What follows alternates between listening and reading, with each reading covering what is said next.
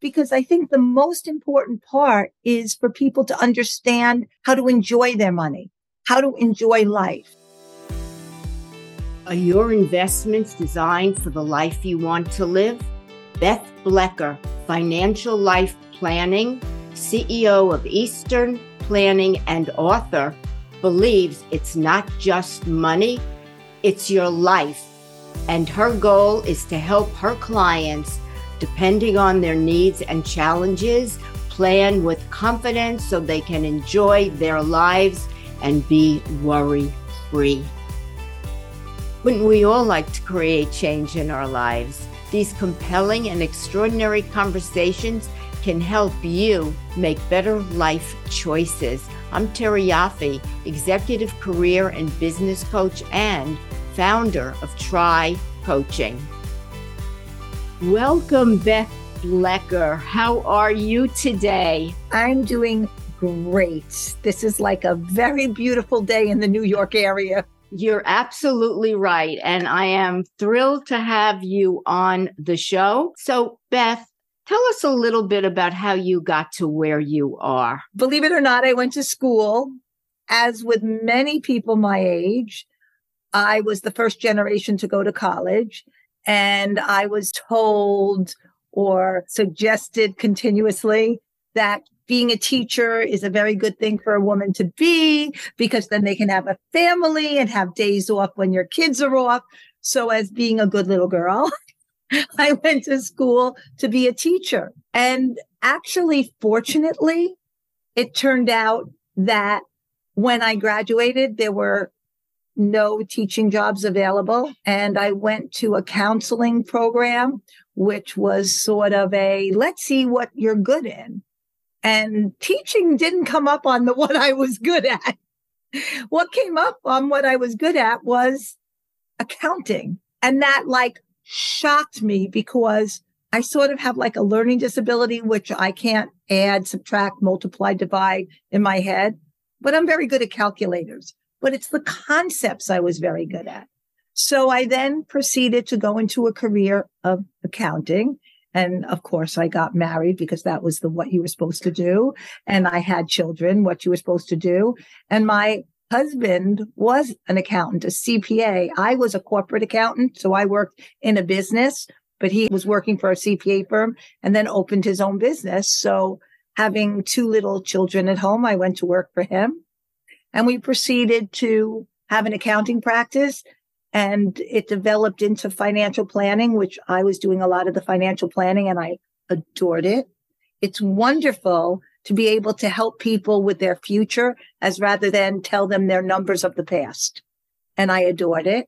And moving into that, Eastern Planning was born. Unfortunately, a divorce came next and I worked at building Eastern Planning, which is a career I love.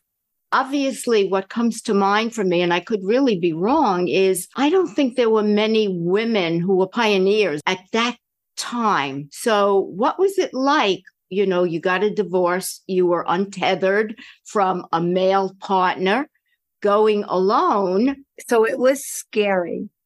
And you are absolutely right because not only was i going into a field that was a very low percentage women but it was my own business. So I was a female entrepreneur running my own business. Now I was good at running businesses because that's what I did as an accountant for a living.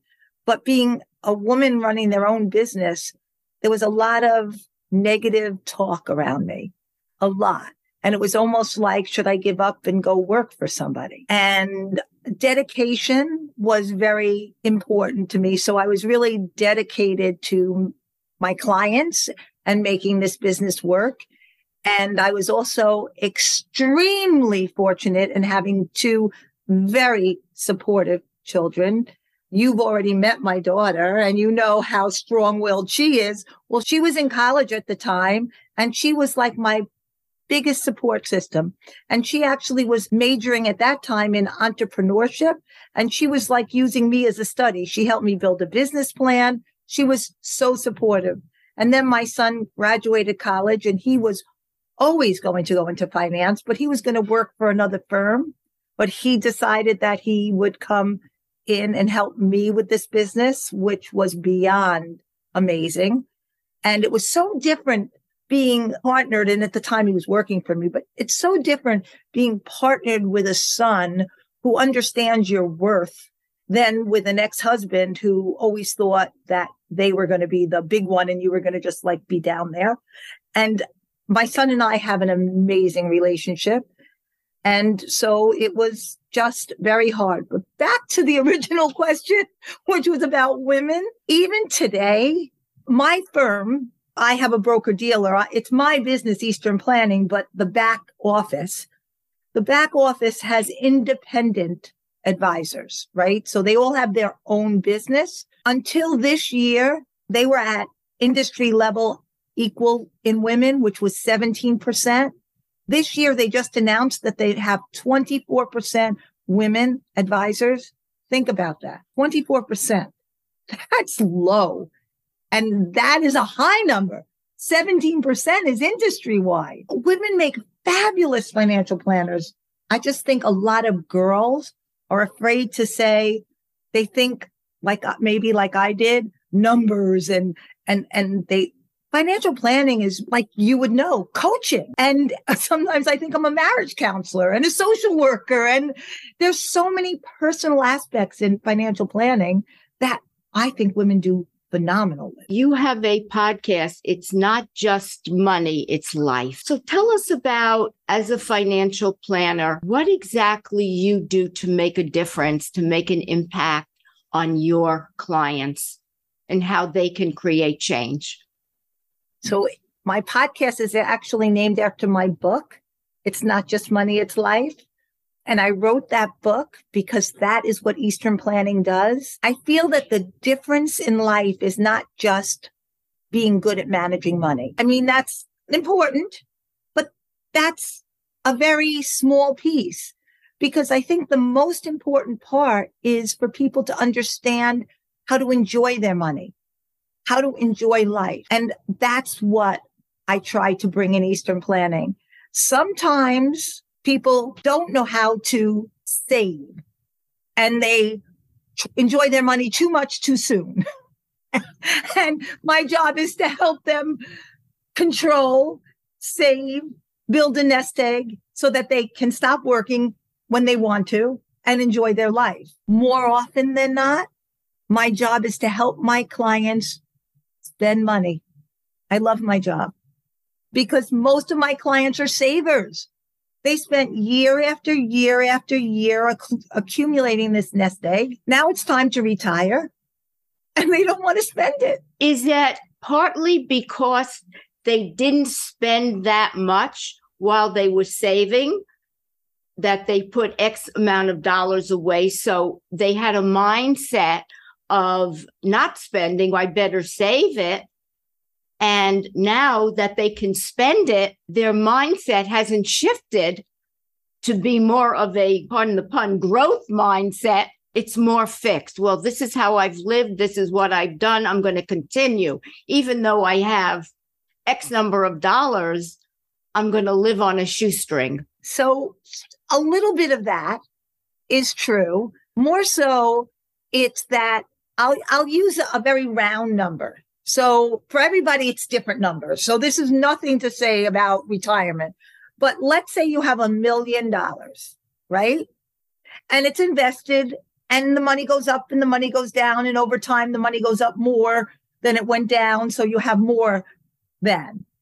They like having more than. So they don't want to spend the what they could spend to maintain their money. So if they're retired at 60 and they're going to die way out there in the future, we don't need to have two and a half million dollars when we die, right? We need to maybe still have a million, maybe a little bit more, but we're not, our goal is not to keep that million growing and growing and growing and growing. Our goal is to use the money so that we can support our lifestyle. And the biggest fear of any person I've ever retired is running out of money. So they never like spending their principal, although sometimes it looks like that that's happening because the market goes down. but they never want to say, Oh my God, I have a million dollars and now I only have 400,000. What's going to happen to me? And those people with children, no matter how much they still spend money on their children and how much they've spent on their children, they never want to have a time in their life that they're going to have to go to their children to support them. Although I tease my daughter all the time that I'm going to do that, but no, I would never want to do that. And none of my clients would ever want to say, I ran out of money. Knock, knock. I ran out of money. Now take me in. You know, we're laughing, but it's a mindset. How do you help them or work with them or coach them, if you will, to get over that sense, that mindset and shift to whatever I ha- and and there's different levels, right? There's the people that know they've got less than that and they've got a fixed income and yet how can they be happy with what they have and not look the grass is greener elsewhere, right? Or alternatively, those that have the money and holding on to it even though they can spend it. How do you shift mindsets with them so they can see both pictures? So I'm going to tell you a story, and it's a story that I have in my book. And it's a client that was an original client. And very unfortunately, she died this year. Many years ago, I had a client who came to become a client with her husband. And shortly after they retired, her husband passed away. So now she had enough money to live her lifestyle. So remember, everybody has their own lifestyle and they all need a certain amount of money to live their lifestyle. And she had enough. She had more than enough to live her lifestyle. And she called me up one day and she said to me, I'm really upset. I need to go to, and her, one of her children, her son lived in Israel. I need to go to Israel to visit my son and my grandson is about to get married. And I really want to go to Israel for the wedding, but I don't want to fly there. It's like such, so hard. And I'm going to be doing it alone my first time. And it's just such a hard flight. And I said to her, well, would it help you if you flew first class? And she said to me, I can't fly first class. I'm not rich. And I said, well, you're rich enough. And she had enough money. I said, You're rich enough to fly first class. She said, Are you sure? I said, I am positive. Why don't you get first class ticket? See how it is. And if you enjoy it, maybe that'll allow you to want to go visit more often to see your family in Israel. So she said, okay. Although she did call me two more times before she bought the ticket and left. But she said, okay. And she got the first class ticket and she flew to Israel and she came home and she called me up to tell me she loved it. It was the best experience she ever had. She felt so rich. She felt so pampered. It was so wonderful. That's great. Not a year later, she calls me back up and she goes, I really want to go to Israel again to visit my son. Can I still afford to fly first class? Well, the answer, of course, was yes, but she didn't change. She still had to call me up for permission. So you don't change. You just get reinforcements, reinforcements, reinforcements. That is quite a story. I, I love it. It's human, you know, it, it, it kind of hits home because I think a lot of people want to, I mean, I don't know, but want to do something.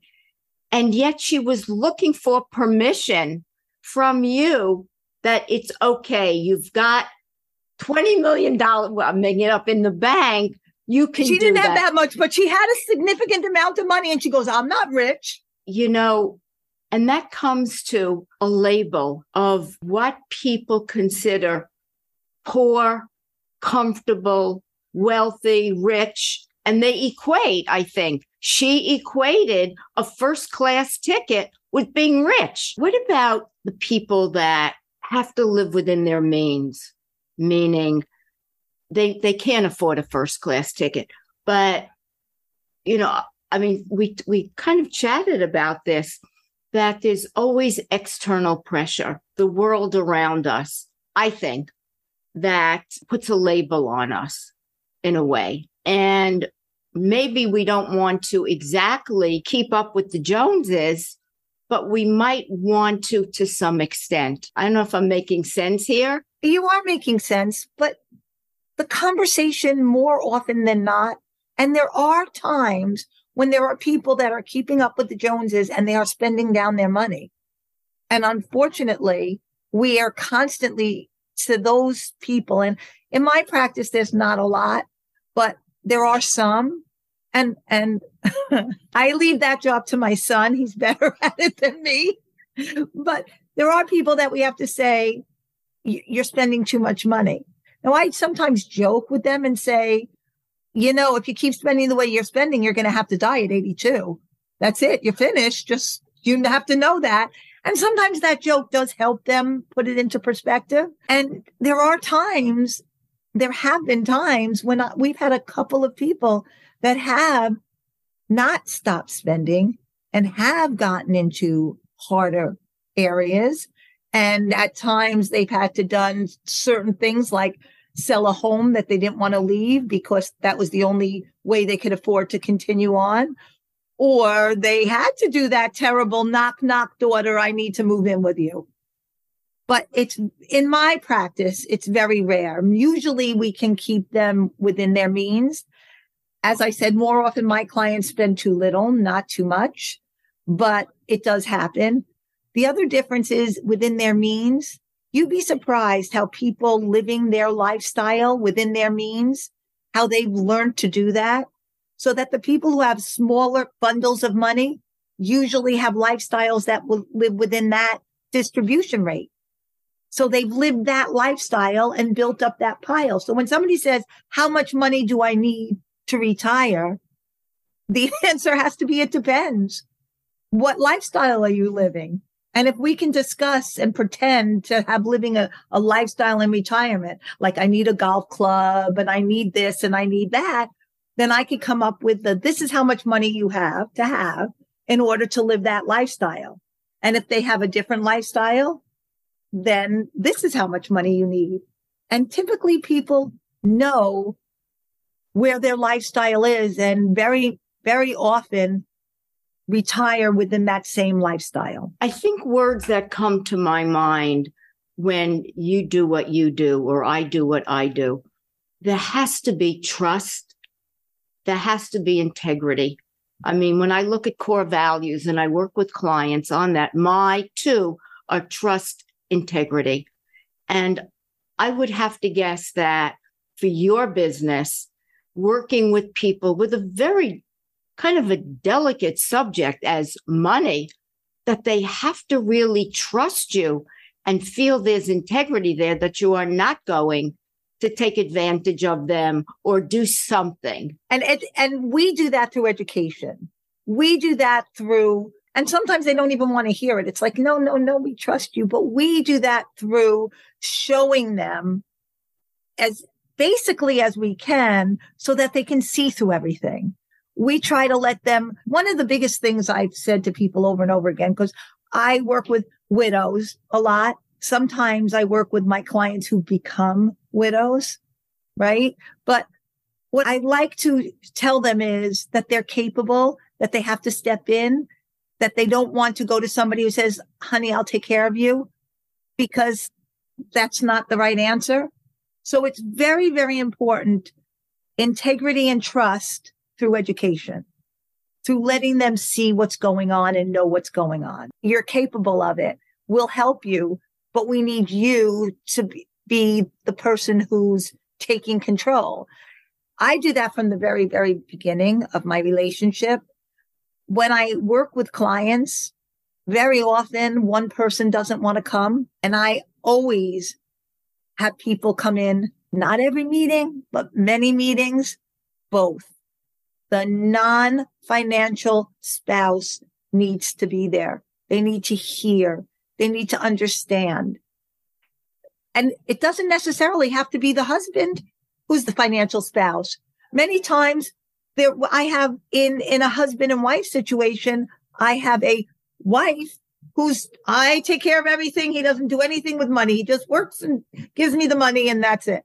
So it doesn't have to be it's not a gender issue. It's a who likes to take care of the finances and who doesn't. but I want the person who does not take care of the finances to be involved at a certain level because they need to understand what's going on so that God forbid they are alone. They're not going to walk in and say, I don't know anything. I can't do anything. And then we can help them learn a little more and understand a little more. And yes, we're there for them. We're going to help them, but we need people not to totally be uninformed. That's about power, you know, holding on to your power and feeling that they're empowered, whatever the situation is that comes up. Exactly. What is one last bit of advice or tidbit you can offer our listeners with financial power, financial happiness? It's not just money, it's your life. Correct. The one piece I would say is many people might have advisors or be doing it themselves, but they're looking in a tunnel vision. And one of the things I want people to understand is that, and it's also not retirement. You need to be enjoying your life while you're living your life because God forbid you retire one day and die the next. I mean, that's not what you were planning, but it could happen. So it has to be all your life. It has to be some kind of, it's not just your money, it's your life, all your life. And what I really tell people to do is broaden their vision and make sure that they're not just traveling that straight line without looking in other directions. Because sometimes I always say to people, you know what you know, and some of the things you know, you know you can't do and you don't want to know. So what you know you don't know, the biggest area of concern is what you don't know you don't know. And that's where certain financial advisors financially can help you understand things that you never even knew you should know. Beth Blecker, this has been so enjoyable. I've been so fascinated. I so appreciate your being with me with this conversation. And I love, remember, it's not just money, it's life. And I'll tell you something. If the audience, if you say, I would love to have a copy of that book, go to my website, easternplanning.com, because I just want this to be out there. And so if you go to my website, there's an area on my website. It's a new website now and the area is about to come up, but there will be an area on my website that says, I want your book. And we're sending people books because I just want people to broaden their horizons and enjoy their lives. Thank you, Beth. This has been so enjoyable. I appreciate it so much. Thank you. You're quite welcome. Thank you. Thank you for joining the conversation. For related content on extraordinary work, visit my website, trycoaching.com. I'll be back in two weeks with another conversation. If you enjoyed this podcast, please leave a review on Apple Podcasts and be sure to subscribe to future podcasts so you don't miss an episode. Always remember when you work with passion and purpose, your work can become extraordinary. Craig Siegel, founder of Cultivate Lasting Symphony, went from Wall Street to the street of purpose and passion. You'll definitely want to listen as Craig talks about his journey, his reinvention, and realizing he wanted to help people reach their full potential.